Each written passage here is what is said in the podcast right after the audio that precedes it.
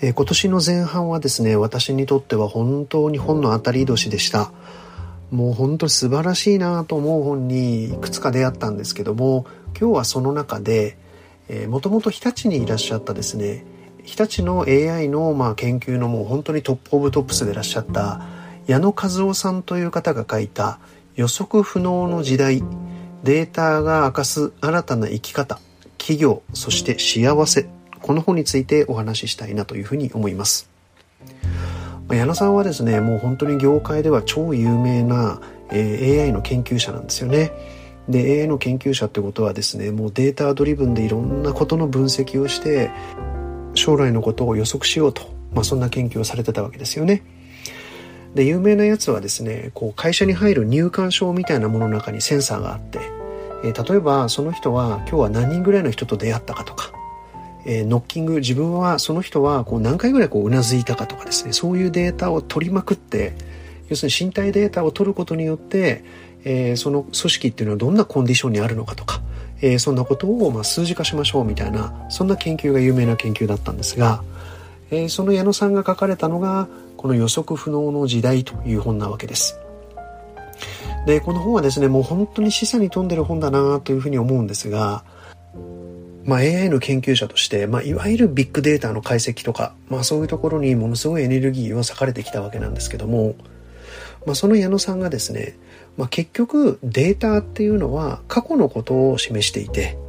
そして過去の延長線上から外れた未来に関してはそのデータはあんまり役に立たないよと。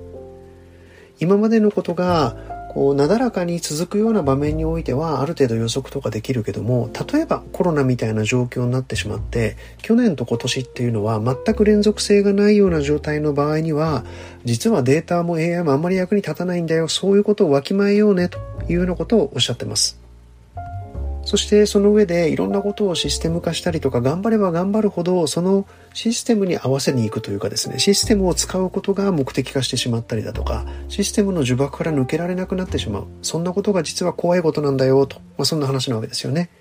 そしてそんな時こそ n イコール1つまり一人の人の言ったこととか一人の人の動きとかそういうものを注意深く注意深く観察をしてそういうことをきっかけに何か行動を起こしたりとか、えー、やることを決めていくみたいなそんなことっていうのが実は大事なんであるということをですねもうビッグデータの対価がまあ書かれてるわけなんですよ。で私はここに事の本質があるなというふうに思います。データとか全然扱ったことのない人がやっぱり訂正情報が大事でしょうっていう場合っていうのもあると思います。でも繰り返しになりますが矢野さんの場合はその真逆なわけで、まあ、その辺の行間をちゃんと読み取ってほしいなと、えー、そんなふうにも思うわけです。